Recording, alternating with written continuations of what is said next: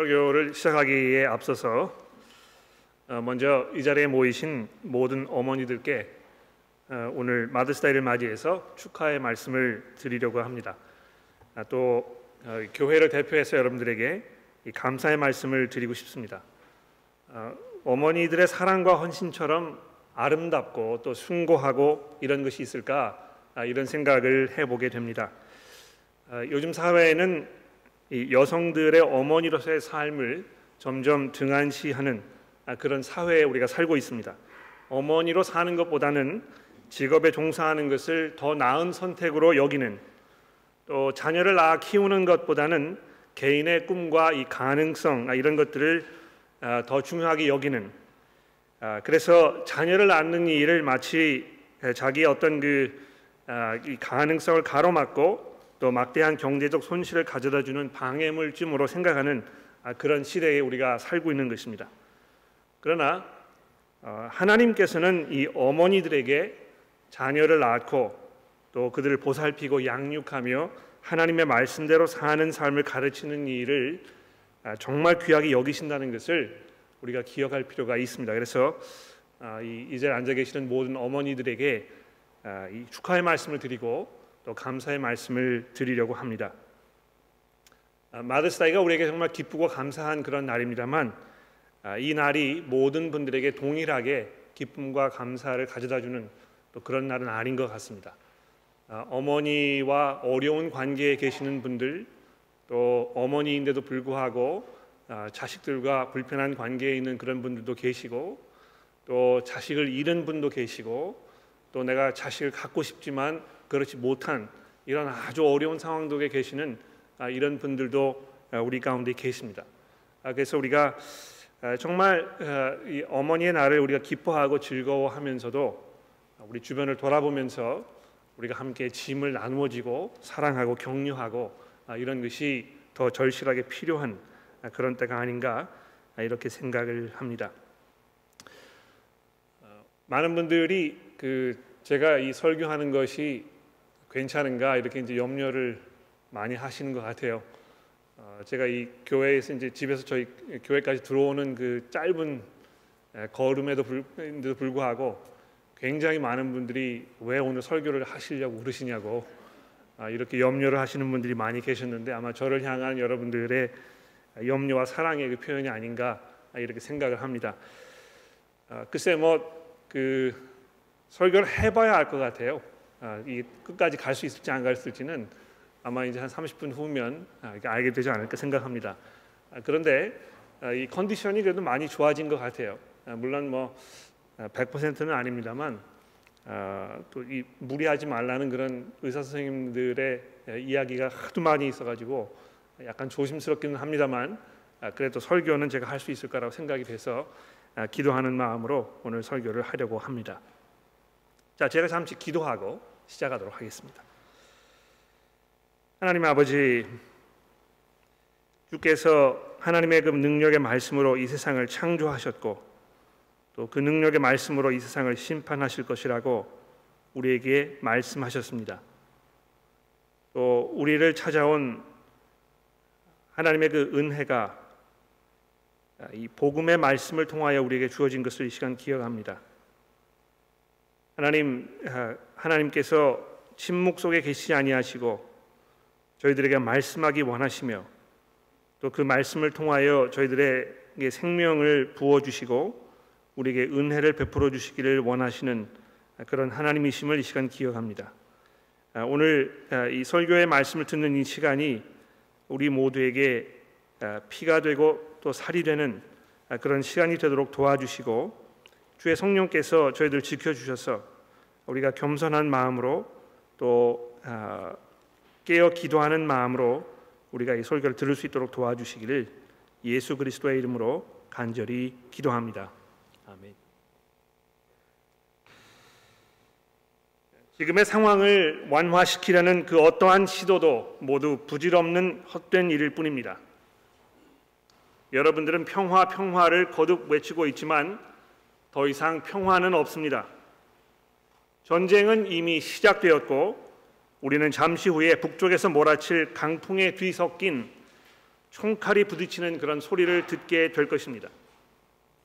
우리의 형제들은 이미 전쟁터에서 피를 흘리고 있습니다. 그런데 왜 우리는 여기 이렇게 한가하게 시간만 지체하고 있는 것입니까?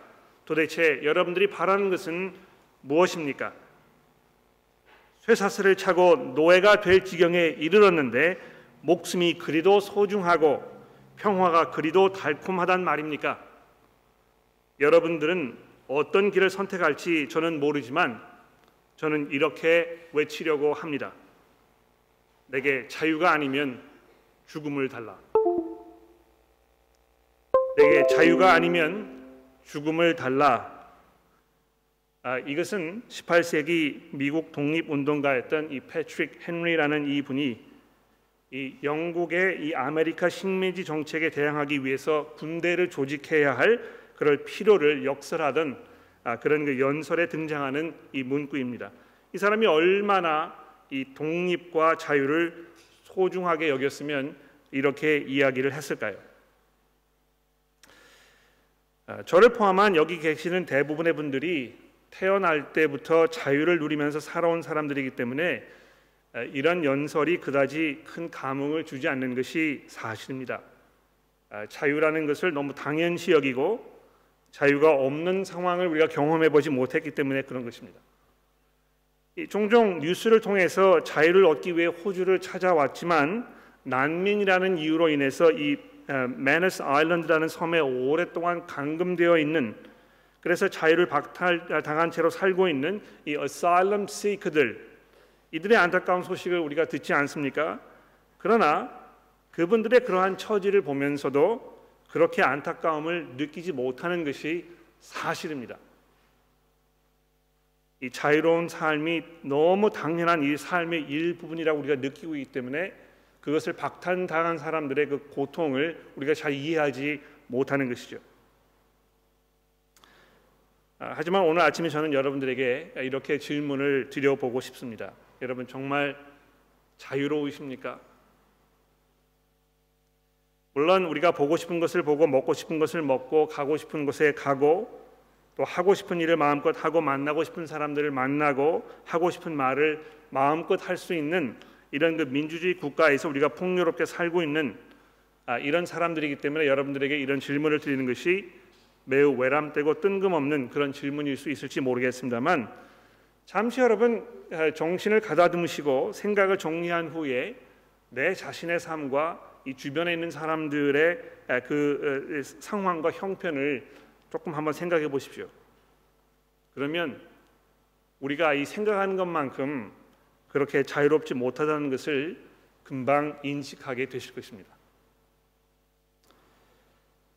한 걸음 더 나가서 사람들은 노예처럼 무엇인가 사로잡혀서 그것으로부터 도망치지 못하는 즉 노예와 다름없는 그런 삶을 살 수, 살고 있다고 우리가 이렇게 말할 수 있습니다. 여러분 그 돈에 대한 사람들의 마음가짐이 이것을 잘 대변해 주지 않습니까? 늘 아쉽고 늘 부족하고 기회만 된다면 좀 더 많이 손에 쥐고 싶은 것이 돈입니다. 그렇죠? 나보다 경제적으로 여유가 있는 사람들을 보면 부럽고 자신의 처지가 초라하게 느껴지고 그래서 남편이나 또 가정 환경을 원망하는 이런 마음이 들지 않습니까? 어느새 사람들은 이 돈의 노예가 되어서 그것을 우상으로 섬기며 살고 있습니다. 건강을 해치면서 가족과 친구들을 희생해 가면서까지도 이 돈을 모아야 하는 그래서 돈의 노예일 수밖에 없는 이런 사람들이 우리 주변에 얼마나 많이 있습니까? 아, 사람들의 시선을 너무 많이 의식하기 때문에 항상 불안하고 자존감이 떨어지고 말 한마디에도 마음에 깊은 상처를 받아서 잘 회복이 되지 않는 이런 분들도 노예 생활을 하고 있는 것입니다. 사실 많은 사람들이 지금 자신의 처한 상황에 갇혀서 꼼짝달싹 못하는 아, 그런 그 신세를 한탄하는 아, 이런 상황을 우리가 많이 보게 되지 않습니까? 어떤 사람들은 불행한 가정 생활에서 오랜 세월 동안 갇혀 살고 있습니다. 벗어날 수가 없는 것입니다. 어린 자녀들을 두신 젊은 어머니들 중에 상당수가 이 외로움과 만성적인 이 피로 여기에 갇혀서 어려움을 겪고 계시지 않습니까? 이 벗어날 수가 없는 것입니다. 무엇인가 중독되어서 그것으로부터 헤어나지 못하는 뭐 예를 들어서 이 비디오 게임에 빠져가지고 중독이 되어서 거기 노예처럼 살고 있는 청소년들 약물이나 노예 노름 뭐 이런 것에 이 노예가 되어 가지고 일상생활을 망치고 있는 사람들 이 포르노물에 빠져서 헤어나지 못하는 많은 남성들 아, 이렇게 따져보면 거의 대부분의 사람들이 스스로 자유롭다고 생각하지만 실제로는 자유롭지 못한 이 깊은 착각에 빠져 살고 있는 것입니다. 아, 어떤 분들은 제가 지금까지 설명을 드린 모든 것들은 자기를 잘 간수하지 못한 그런 사람들에게만 해당되는 것이고 나는 그렇지 않다. 나는 굉장히 자유로운 사람이라 아, 이렇게 스스로에 대해서 매우 자신만만하게 생각하시는 분들이 계실지 모르겠습니다만 우리 그리스도인들은 성경을 통해서 무엇을 알고 있습니까?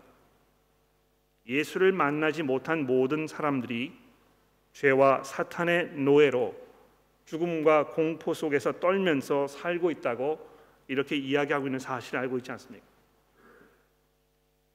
사탄의 노예가 된 상태에서 자유를 얻고 죽음과 공포로부터 이 죄와 죽음으로부터 이 공포로부터 자유하게 되는 이것이 모든 사람들에게 가장 중대하고 가장 시급한 일이라고 성경이 증거하고 있지 않습니까? 아 그래서 이 자유라는 이 주제가요 성경에 얼마나 중요한 이슈인지 모릅니다. 오늘부터 우리는 이 출애굽기서 시리즈를 시작하게 됩니다. 출애굽기서는 우리가 잘 알다시피 노예되었던 이스라엘이 하나님의 능력을 통하여 출애굽 즉 애굽에서 탈출하여 자유를 얻는 이런 소식을 담고 있는 책입니다. 구약의 이 두 번째 책을 통해서 우리가 과연 어떻게 자유를 얻을 수 있는가? 이 자유라는 것이 무엇인가? 성경이 말하는 자유가 과연 어떠한 것인가? 이런 매우 중대한 또 우리 삶과 아주 직접적으로 연관되어 있는 이런 중대한 이슈들을 앞으로 9주 동안 다루어 보려고 합니다. 아, 이 자리에 뭐 굉장히 다양한 생각을 가지고 계시는 분들이 앉아 계실 것입니다. 이미 충분한 이 성경이 이야기하는 그런 자유를 만끽하면서 살고 계시는 분도 계실 것이고 사실은 자유롭지 못하지만 자기가 자유롭다고 착각하면서 살고 계시는 분들도 여기 앉아 계실지 모릅니다. 그리고 무엇보다도 전혀 자유롭지 못한 마음으로 불안과 초조함 또는 이 원망과 또 이 분노 이런 그 상황 속에서 영혼이 멍들어가는 그런 상태에 계시는 분도 있지 않을까 이렇게 짐작해 봅니다. 여러분이 가지고 계시는 그 생각이 어떻든지 간에 하나님께서 여러분들 모두에게 정말 중요한 사실들을 이 출애굽기서를 통해서 말씀하시려고 지금 계획하셨습니다. 아, 여러분들 오늘 이 자리에 나오신 것이 결코 우연이 아니고 오늘부터 우리가 이 출애굽기서의 말씀을 듣는 것도 결코 우연이 아닙니다. 우리가 얼마나 자유로운가, 성경이 우리에게 무엇을 약속하고 있는가, 이제 이것을 우리가 살펴보도록 하겠습니다. 아, 자, 출애굽기서 1장을 보십시오. 1장에 보시면 1절에 아, 이제 이렇게 시작이 됩니다. 출애굽기서 1장 1절입니다. 야곱과 함께 각각 자기 가족들을 데리고 애굽에 이른 이스라엘의 아들들의 이름은 이러하니 루벤, 시므온, 유다, 아, 레위, 유다, 이사갈, 스불론과 베냐민과 단과 납달리, 갓과 아세리오. 야곱의 허리에서 나온 사람들은 모두 70이요. 요셉은 애굽에 있었더라. 요셉은 그의 모든 형제와 그 시대 사람들은 다 죽었고 이스라엘은 생육하고 불어나 번성하고 매우 강하여 온 땅에 가득하게 되었더라. 자, 여기 보시면 이 하나님을 주인으로 섬기며 살 때 누리는 이 복된 삶에 대하여 출애굽기서가 이렇게 설명하면서 시작이 되고 있습니다. 이 약속의 땅에서 하나님의 그 백성으로 하나님의 다스림을 받고 살던 이 야곱의 아들들이 얼마나 이 하나님의 은혜 가운데 지금 살았는지 아, 이 7절 말씀해 보시면 이런 말씀이 있죠.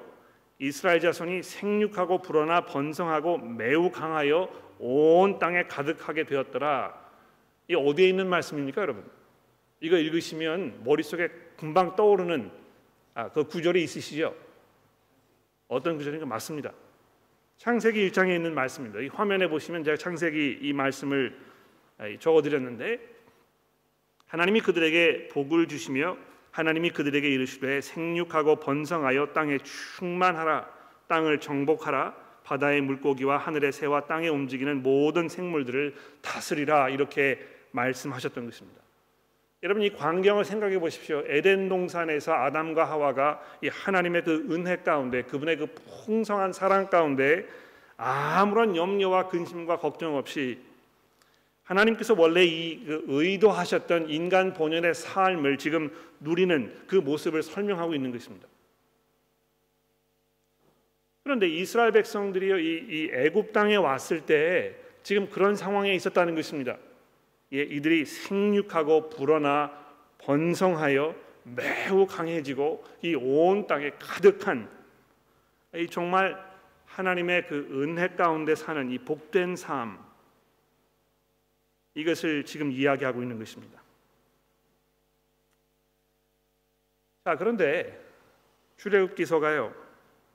전혀 기대하지 못했던 상황으로 아주 급격하게 지금 이 전개가 되고 있습니다. 이 하나님의 주권 아래서 복을 누리며 행복하게 사는 이 삶과는 정반대된 이 폭군의 다스림 아래서 신음하는 이런 삶에 대하여 8절이 이야기하고 있지 않습니까? 8절 보십시오. 요셉을 알지 못하는 새 왕이 일어나 애굽을 다스리더니 그가 그 백성에게 이르되 이 백성 이스라엘 자손이 우리보다 많고 강하도다. 자, 우리가 그들에게 대하여 지혜롭게 하자. 두렵건대 그들이 더 많게 되면 전쟁이 일어날 때에 우리가 아, 우리 대적과 합하여 우리와 싸우고 이 땅에서 나갈까 하노라 하고 감독들을 그 위에 세우고 그들에게 무거운 짐을 지워 괴롭게 하여 그들에게 바로를 위하여 국고성 받음과 라암셋을 건축하게 하니라. 그러나 학대를 받을수록 더욱 번성하여 퍼져나가니 애굽 사람들이 이스라엘 자손으로 말미암아 근심하여 이스라엘 자손에게 일을 엄하게 시켜 어려운 노동으로 그들의 생활을 괴롭게 하니 곧 흙 이기기와 벽돌 굽기와 농사의 여러 가지 일이라 그 시키는 일이 모두 엄하였더라. 여러분 이, 이 폭군의 노예로 사는 이 삶의 비참함, 예, 하나님의 다스림과는 정반대되는 하나님의 은혜에서 이제 멀어진 이런 비참하고 처참한 이런 삶에 대해서 지금 이 출애굽기서가 우리에게 설명을 해주고 있습니다. 여러분, 내가 지금 누구를 섬기고 있는가 이것이 삶의 질을 결정하는 것입니다. 누가 나의 주인인가? 내가 지금 누구를 섬기며 살고 있는가? 이것이 우리의 삶의 질을 결정하는 것입니다. 모든 사람들이 행복하기를 원하잖아요. 그렇죠? 어떻게 하면 내가 행복한 삶을 살 수 있을까? 온갖 지혜를 짜내고 노력하고 여기에다가 시간과 나의 뭐 가진 모든 역량을 투자해 가지고 어떻게 해서든지 간에 삶을 개선해 보려고 하는 것이 이 인간의 본성이란 말입니다. 그런데 아무리 노력하고 아무리 수고하고 이렇게 해도 상황이 바뀌지 않는 이런 그 안타까운 상황들이 종종 있지 않습니까? 아, 그런데 성경이 우리에게 아주 도움되는 이야기 하고 있죠. 지금 내가 누구를 섬기며 살고 있는가? 하나님의 그 은혜 가운데에서 하나님의 다스림 가운데 하나님이 나의 주인이 되신 그 삶이 얼마나 풍성하고 좋은 삶인지에 대해서 이야기하고 나서 곧바로 이 바로라는 이 잔인하고 흉측한 이 폭군의 이 삶 속에서 신음하고 고통받는 이스라엘 백성들의 삶에 대해서 얘기하고 있는 것입니다. 사람들의 삶이 피폐하고 절망적인 이유가 무엇입니까? 잘못된 주인을 섬기고 그 주인의 노예로 살고 있기 때문에 그런 것입니다. 잠시 후에 이 문제에 대해서 좀 더 말씀을 드려보도록 하죠. 자, 근데 창세 아이 출애굽기서가요. 그런 상황이 벌어졌을 때, 예, 이 폭군의 이그 그 횡포 속에 내가 지금 신음하면서 살 수밖에 없는 그런 상황에 이르렀을 때에 우리가 어떻게 해야 될 것인가 이 문제를 지금 설명하고 있다는 것입니다. 예. 여러분 뭐 아, 우리 호주를 다스리는 그 정치인들이 바로처럼 이렇게 폭군 행세를 하지는 않습니다. 그래서 어, 뭐 어, 우리가 굉장히 자유롭고 행복하고 편안하고 이런 그 서구 사회에 살고 있다고 이렇게 생각을 할지 모르지만 종종 우리 삶 속에서 정말 사는 게 어려운 때가 있잖아요. 예. 일이 잘 안 풀리거나 뭐이내 이 경제적인 상황이 어려워지거나 건강에 어려움이 있거나 교회에서 불편한 관계가 이루어지고 있거나 또 뭐 이 신앙생활 하는 여러분들 저와 여러분들 경우에 이 교회를 왔는데 교회가 좀 뭐 이렇게 불안하게 느껴지고 불안정하게 느껴지고 아 이런 그 상황들이 벌어질 수 있잖아요. 왜 이런 것인가?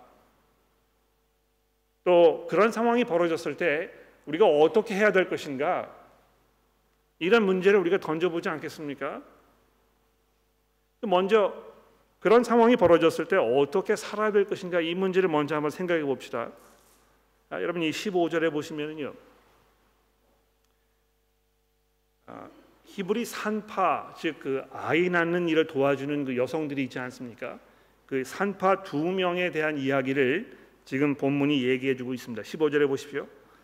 애굽 왕 애굽 왕이 히브리 산파 십브라라 하는 사람과 부하라 하는 사람에게 말하여 이르기를 너희는 히브리 여인을 위하여 해산을 도울 때에 그 자리를 살펴서 아들이거든 그를 죽이고 딸이거든 살려두라. 그러나 산파들이 하나님을 두려워하여 애굽 왕의 명령을 어기고 남자 아기들을 살린지라 애굽 왕이 산파를 불러 그들에게 이르되 너희가 어찌하여 이같이 남자 아기들을 살렸느냐 산파가 바로에게 대답하되 히브리 여인은 애굽 여인과 같이 아니하고 건장하여 산파가 그들에게 이르기 전에 해산하였더이다 하매 하나님이 그 산파들에게 은혜를 베푸시니 백성은 번성하고 매우 강하여지니라 그 산파들은 하나님을 경외하였으므로 하나님이 그들의 집안을 흉왕하게 하신지라 그러므로 바로가 그 모든 백성에게 명하여 이르되 아들이 태어나거든 너희는 그를 나일강에 던지고 딸이거든 살려두라 하였더라. 모든 사람들이 이 고난과 핍박 속에서 살고 있었습니다. 어떤 면에서 이 호주 사회에 있는 그리스도인들도 점점 점점 점점 이런 상황으로 가고 있다는 것을 우리가 인식할 필요가 있습니다. 이게 지금 남 얘기가 아니거든요. 이스라엘 사람들이 애굽 땅에서 정말 이 모진 그런 핍박 속에 살고 있었습니다만 그들이 받았던 그런 모질 어, 이 어려운 상황이 지금 여러분과 저 이 21세기 호주에 살고 있는 우리들에게도 점점 점점 다가오고 있다는 것입니다. 여러분 그 이스라엘 폴라우라는 그 운동선수 이야기 들어보셨죠? 예? 아, 뭐이 뉴스 잘 안 보시는 분도 혹시 모르겠는데요. 호주 럭비 팀의 대표팀의 가장 그 뛰어난 선수입니다. 아 근데 이 선수가 자기 어떤 그 기독교 신앙 아, 신앙에 대해서 이그 그, 이, 그 트위터에다가 글을 올렸는데요.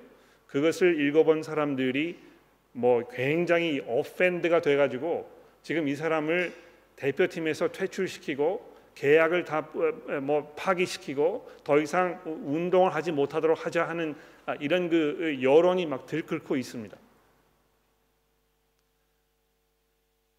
그리스도인인데 자기의 생각과 의견을 자기의 신앙을 대중 앞에서 표현했다는 그 이유 때문에 자기 생계를 다 아, 접어야 하는 막대한 경제적 소실을 겪을 수밖에 없는 이런 상황이 그 사람에게 일어났다는 것은요. 뭘 말하는 것이겠습니까?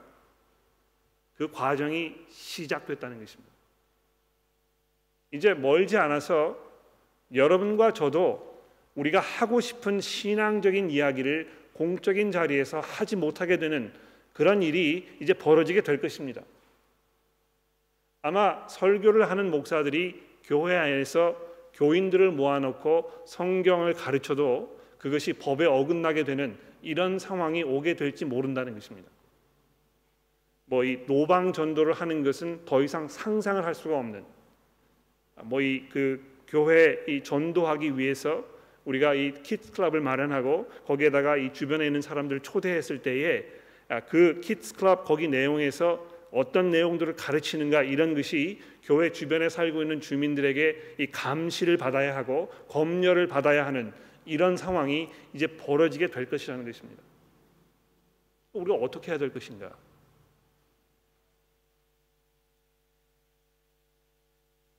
이 시프라와 이 부하라 하는 두 산파의 이 용기 있는 이 용감한 이들의 이 믿음의 고백을 들어보십시오.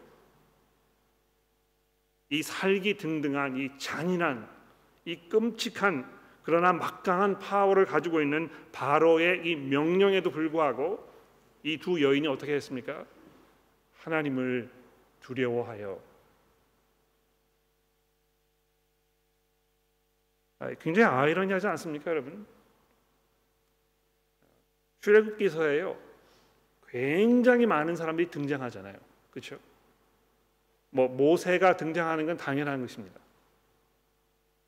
그런데 이 등장하는 수많은 사람들 가운데 오늘 본문 말씀이 이 두 산파 여인 이 아, 시브라라 하는 사람과 부하라는 두 여인의 이름을 딱 이렇게 언급하고 있는 이유가 무엇이겠습니까? 이들이 얼마나 훌륭한 사람이었는지, 얼마나 이 믿음의 이 본을 보여준 사람이었는지, 그것도 여성 두 사람이 이런 용기 있는 행동했다는 것을 성경이 우리에게 증거하고 있다는 것이죠. 우리가 어떻게 해야 되겠습니까? 계속해서 하나님을 두려워하는 삶을 살아야 하는 것입니다. 하나님께서 그 눈에 보이지 않기 때문에 어디 계시는지 우리가 종종 잊어버리기 때문에 하나님이 얼마나 두려운 분이고 하나님을 만나는 일이 얼마나 끔찍한 일인지에 대해서 우리가 점점 점점 이 그 생각이 희미해져가는 그런 시대에 살고 있습니다. 그러나 하나님을 두려워하는 것이 지혜의 근본이라고 했던 성경의 말씀처럼 이 두 여인이 아주 지혜롭게 하나님을 두려워하면서 삶을 살았다는 것입니다. 보십시오. 이 바로의 그 지혜 바로가 뭐라고 얘기했습니까? 야, 이 이스라엘 백성들이 막 지금 번성하니까 우리가 이들에 대해서 지혜롭게 해야 되겠다. 이렇게 해서 계략을 꾸미지 않았습니까? 정말 악에 가득 찬 죽음을 몰고 오는 잔인한 그런 지혜, 이 세상의 지혜, 이 세상의 방식과 같은 이것이 그저 아무런 보잘것도 없는 이, 이 가난한 두 여인의 그 하나님을 두려워하는 이 지혜와 지금 정면 충돌을 하고 있습니다. 그런데 하나님께서 어떻게 하셨습니까? 하나님이 20절입니다. 그들에게 은혜를 베푸시니 백성이 번성하고 매우 강해졌다. 한파들이 하나님을 경외하였으므로 하나님이 그들을 집안을 흥왕하게 하신지라 이렇게 두 번이나 강조해서 얘기하고 있습니다. 예. 하나님을 경외하는 것이 얼마나 중요한 것인가. 자, 그런데 아마 어떤 면에서 그것보다 더 중요한 문제는요. 지금 왜 이런 상황이 벌어지도록 하나님께서 내버려 두신 것인가? 아마 이게 중요한 문제일 것 같아요. 하나님께서 그렇게 이 사랑하고 아끼셨던 이스라엘 백성들이 지금 애굽 땅에 와 가지고 왜 이런 지경에까지 가도록 내버려 두신 것인가? 지난 400여 년 동안 하나님께서 뭐 이 흥미를 잃으신 것은 아닌가? 갑자기 이스라엘을 미워하신 것은 아닌가? 하나님께서 400년 동안 점점 점점 노, 노, 이 노화되셔 가지고 더 이상 손을 쓸게 쓸 수 없게 되신 것은 아닌가? 아, 여러분과 저도 그렇잖아요. 예. 예수를 믿어서 아, 정말 하나님의 은혜 가운데 우리가 살도록 이렇게 기대하고 있었는데 예수 믿은 다음에 삶이 평탄치 아니하고 오히려 이것이 점점 점점 더 어려워지고 이런 상황이 있단 말입니다. 예수 믿는 것이 여러분과 저로 하여금 이 어려운 상황으로부터 그 이뮤나이즈 되도록 이렇게 막지 않는다는 것을 우리가 알고 있습니다. 왜 그런 것입니까? 하나님은 이 상황을 통해서 일차적으로 이스라엘에게 그리고 보다 궁극적으로는 우리 모두에게 하실 말씀이 있으셨기 때문에 그런 것입니다. 제가 세 가지를 정리해서 말씀드릴게요. 첫 번째로요. 우선 하나님께서 자신이 어떻게 은혜와 자기가 풍성하신 구원의 하나님이신지 보여주시려고 이렇게 하신 것입니다. 가장 절망적인 상황에서 신음하며 아무런 소망도 희망도 없는 이 사람들을 건져내시는 그 은혜와 사랑이 풍성하신 하나님을 드러내시려고 이렇게 하신 것이라는 것입니다. 여러분과 제가 알고 있는 하나님이 그런 분이잖아요. 예. 우리를 구원하시는 은혜가 풍성하신 능력이 무한하신 우리의 아버지이신 누구보다도 우리를 가장 잘 아는 그래서 우리가 아무런 염려와 걱정하지 않아도 되는 그 하나님 아닙니까? 출애굽기서는 그것을 읽는 모든 인류가 이 사건을 통해서 하나님이 과연 어떠한 분이신지 이해하도록 하려는 그 의도가 있었던 책이라는 것입니다.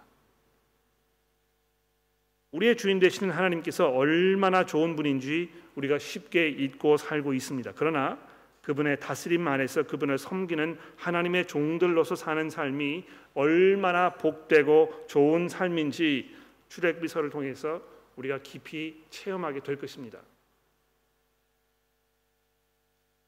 두 번째로 하나님께서는요 이 사건을 통해서 하나님의 구원이 과연 무엇을 말하는 것인지 보여주시기 위해서 이렇게 이스라엘 백성들을 이 노예의 이 고통스러운 상황 속에 지금 몰고 가셨다는 것입니다.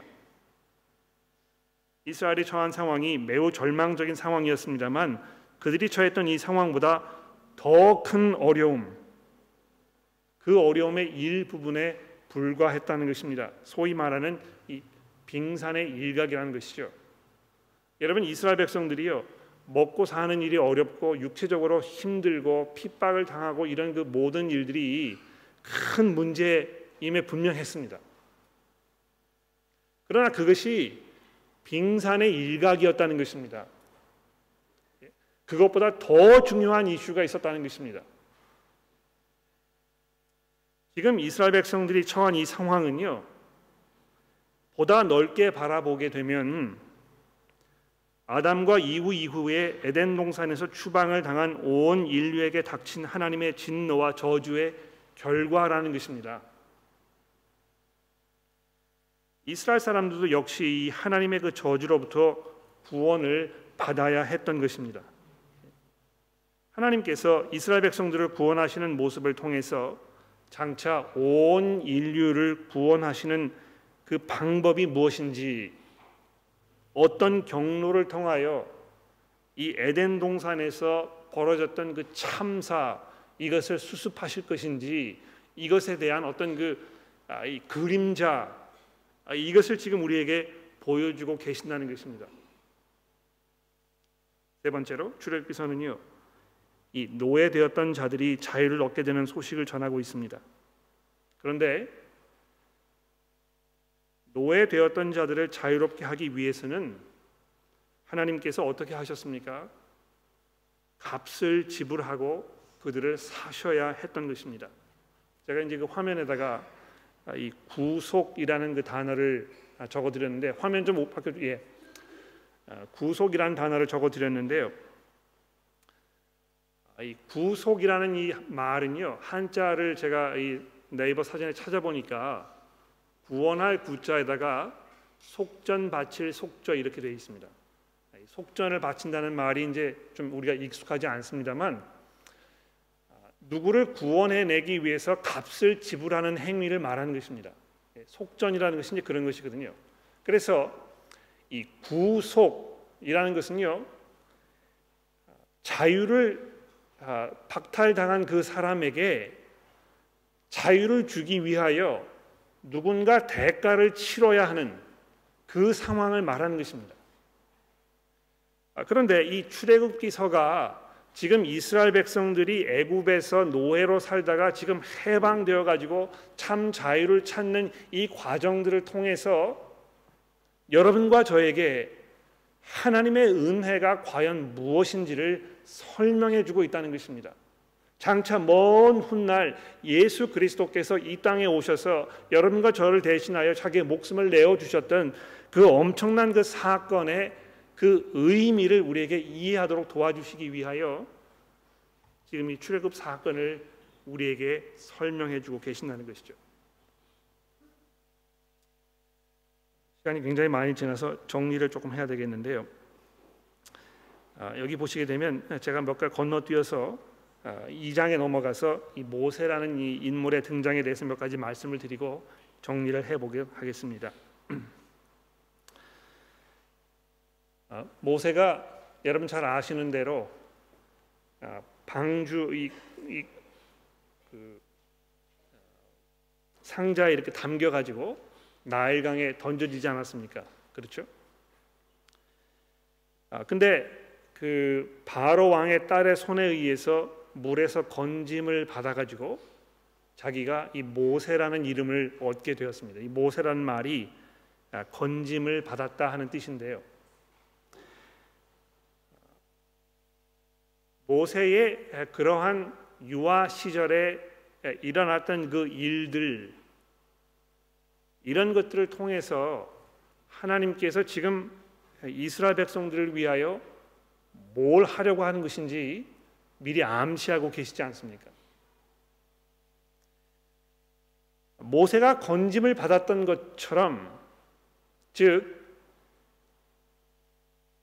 죽음을 피할 수 없는 그런 상황 속에서 바로 왕의 딸의 그 은혜를 입어 가지고 새 생명을 얻었던 것처럼 이스라엘 백성들이 참 하나님의 백성이 되기 위하여 똑같은 경험을 하게 됐어야 했던 것입니다. 아마 오늘 설교의 예, 그 이제 결론을 제가 말씀을 드려야 될 것 같은데요. 여러분 우리가 어떻게 참 자유를 얻을 수 있습니까? 뭐 돈을 많이 벌어서 경제력을 가지고 있으면 우리가 자유를 얻을 수 있습니까? 몸을 운동을 많이 해가지고 아주 튼튼한 체력 이그 몸을 가지고 있으면 내가 하고 싶은 일을 다 할 수 있는 참 자유를 얻을 수 있습니까? 어떻게 하는 것이 참 자유를 얻는 것이겠습니까? 하나님께서 우리에게 말씀하시는 것은 구원 받아야 한다는 것입니다. 그런데 이 구원이라는 것이요 그저 뭐 아, 아, 단순한 어떤 그 자유함을 말하는 것이 아니고요. 죽어버린 후에 새 생명을 얻는 것을 말하는 것입니다. 이스라엘 백성들이 이제 잠시 후에 이 출애굽 사건을 통해서 그 장자들을 다 죽어버릴 수밖에 없는 상황 속에서 구원받는 그 사건을 설명하고 있다는 것이죠. 그래서 어떤 면에서 이 출애굽기서는요 하나님의 그 구속사의 패턴을 우리에게 지금 얘기해 주고 있습니다. 굉장히 놀라운 것 같아요. 모세가 담겨 있던 그 바구니가요. 그 히브리어 성경에 보면 노아의 방주에 사용되었던 그 단어와 똑같은 단어로 되어 있습니다. 구약 성경에 그 단어가 딱 두 번 등장하거든요. 노아의 방주 사건과 모세의 이 그 바구니 사건 이 두 가지만 딱 등장하는 것입니다. 마치 노아와 그 가족들이 이 물에 빠져 가지고 죽을 수밖에 없던 그런 상황 속에서 건짐을 받았던 것처럼 모세가 이 바구니에 담겨 가지고 나일 강가에 던져져서 죽을 수밖에 없는 상황 속에 있었지만 건짐을 받았던 것처럼 이스라엘 백성들이 이 홍해를 건너가면서 그 물 속에 들어가 가지고 다 수장되어 버릴 수밖에 없었지만 하나님의 능력에 의해서 구원을 받았던 것처럼 여러분과 제가 예수 믿고 뭘 했습니까? 세례 받잖아요, 그렇죠? 근데 그 세례하는 것이 뭘 의미하는 것이겠습니까? 물 속에 푹 집어넣었다가 꺼내잖아요, 그렇죠? 그 어, 예전에 이제 저희 교회에서 제가 이 대학생들과 사역을 할 때 세례식을 하면 꼭 이 이번 크리 할머님 댁에 있는 수영장에 가서 세례식을 했습니다. 그 세례식을 할 때요. 세례 받는 사람을 물 속에다가 완전히 머리까지 집어넣다가 꺼내는 것입니다. 굉장히 상징적인 의미가 있어요. 뭘 말하는 것이겠습니까? 이 사람이 지금 옛 사람이 물 속에 죽어버리고 새로운 사람이 올라오는 그 하나님의 은혜에 대하여 지금 시각적으로 보여주는 것이죠. 여기서 뭐 이렇게 무릎을 꿇고 머리에다가 이게 물을 뿌리는 이것이 아, 별로 그렇게 썩 마음에 드는 그런 세례식은 아닙니다. 혹시 여러분 뭐 집에 이 고무로 된 그 풀장 있으시면 교회 가지고 오셔도 괜찮을 것 같아요. 다음번 우리가 이 세례식을 할 때는 그렇게 하면 참 좋겠습니다. 바로 그것이 이 복음이 무엇인가를 우리에게 설명해 주는 것입니다. 예수 믿는다는 것은요, 그저 내가 지금까지 살아왔던 방식을 고집하면서 그냥 그것을 그대로 유지해 가는 것이 아니고요. 마치 모세가 죽어버렸던 것처럼 이스라엘 백성들이 죽었던 것처럼 노아와 그 모든 가족들이 이 죽음을 피했던 것처럼 바로 그것을 얘기하는 것입니다. 새 생명을 얻는 것이잖아요. 그렇죠? 이 새 생명이 주어지는 그 과정을 오늘 본문 말씀 맨 마지막 부분에 이렇게 설명하고 있습니다. 2장 23절 말씀을 보십시오. 여러 해 후에 애굽 왕은 죽었고 이스라엘 자손은 고된 고통으로 말미암아 탄식하며 부르짖으니 그 고통 아, 고된 노동으로 말미암아 부르짖는 소리가 하나님께 상달된지라 하나님이 그들의 그 고통수를 들으시고 하나님이 아브라함과 이삭과 야곱에게 세운 그 언약을 기억하사 하나님이 그 이스라엘 자손을 돌보셨고 하나님이 그들을 기억하셨더라. 여러분 하나님이 어떤 분이십니까? 이 백성들의 신음과 기도를 들으시는 그 하나님이십니다. 이스라엘 백성들이 고통 속에서 하나님께 울부짖었던 것처럼 여러분과 제가 이 땅에서 우리의 그 울부짖는 이 모든 고통과 이 안타까움 탄식의 기도를 하나님께서 듣고 계신다는 것입니다. 예, 우리가 히브리서를 통해서 들었잖아요. 예수께서 친히 이 땅에 오셔서 인간으로 사시면서 여러분과 제가 겪는 그 모든 일들을 가장 잘 우리보다 잘 알고 계셔서 우리를 불쌍히 여기실 줄 아는 우리의 대제사장이라고 성경이 증거하고 있습니다. 뿐만 아니고 이 하나님께서는 한번 약속하신 것을 결코 잊어버리지 않으시는 그런 하나님이십니다. 400년이나 지났는데요. 아직도 하나님께서 그것을 기억하고 계시는 것입니다. 아브라함에게 하셨던 그 약속, 내가 너로 하여금 큰 민족을 이루고 너에게 땅을 주어서 너로 하여금 세상의 모든 사람들이 다시 복을 얻게 할 것이라고 하셨던 그 하나님의 그 약속 이것이 그저 아, 뭐 쓸데없는 그런 이야기가 아니었고요. 하나님께서 집요하게 그 약속을 성취시키기 위하여 지금 일하고 계신다는 것입니다. 세 번째로 이 약속하신 것을 실행에 옮기실 능력이 많으신 이 하나님 이것이 이제 이 출애굽기서 나머지 부분을 통해서 우리에게 설명이 될 것입니다. 여러분 얼마나 마음이 평온해집니까? 얼마나 우리가 염려와 근심을 떨쳐버리고 우리의 삶을 희망과 소망과 확신 가운데 살 수 있게 되는 것입니까? 우리가 그저 말 못하고 움직이지 못하는 이런 그 아, 무상을 섬기고 있는 것이 아니고요. 살아계신 그 하나님, 인간의 생사만복을 주관하시는 그 하나님을 우리의 아버지로 섬기면서 지금 우리가 살고 있잖아요. 그분의 그 권세와 그분의 능력과 그분의 그 위엄을 우리가 경험해야 할 것입니다. 아, 그래서 궁극적으로 이 출애굽서를 우리가 읽으면서 마음속에 깊은 위로와 평안, 확신과 소망, 용기와 인내를 우리가 누리게 될 것입니다. 어려운 일을 겪었을 때 우리가 불안해하고 우왕좌왕하고 탄식하고 원망하고 무너지고 이렇게 하는 것이 세상 사람들의 기본적인 그런 모습입니다만 신앙을 가지고 있는 이 사람들은요 그렇지 않습니다. 아주 의연하고 흔들리지 아니하고 내 주변에 이 일어 벌어나는 그 모든 상황들 이것이 하나님의 전능한 그 다스림 가운데 있다는 그런 그 믿음 가운데 의연하게 기쁨과 감사로 우리의 삶을 살 수 있는 것입니다. 우리가 그런 모습으로 우리의 삶을 살아야 하겠습니다. 기도하겠습니다. 하나님 아버지, 어, 저희가 오늘 출애굽기서의 강해를 시작합니다. 어, 앞으로 9주 동안 하나님께서 어, 저희들 도와주셔서 우리가 이 출애굽기서의 말씀을 읽는 순간순간마다 우리에게 복된 시간이 되도록 도와주시고 우리의 믿음이 강건하여지며 우리가 날마다 기쁨과 소망 중에 찬송하며 확신 가운데 살아가도록 저희를 격려하여 주시고 우리가 정말 믿음을 갖고 있는 사람들처럼 어, 우리가 어, 우왕좌왕하지 아니하고 기쁨 가운데 겸손하게 하나님을 두려워하는 모습으로 살아가도록 저희를 도와주시고 가르쳐 주옵소서. 우리의 구주이신 예수 그리스도의 이름으로 간절히 기도합니다.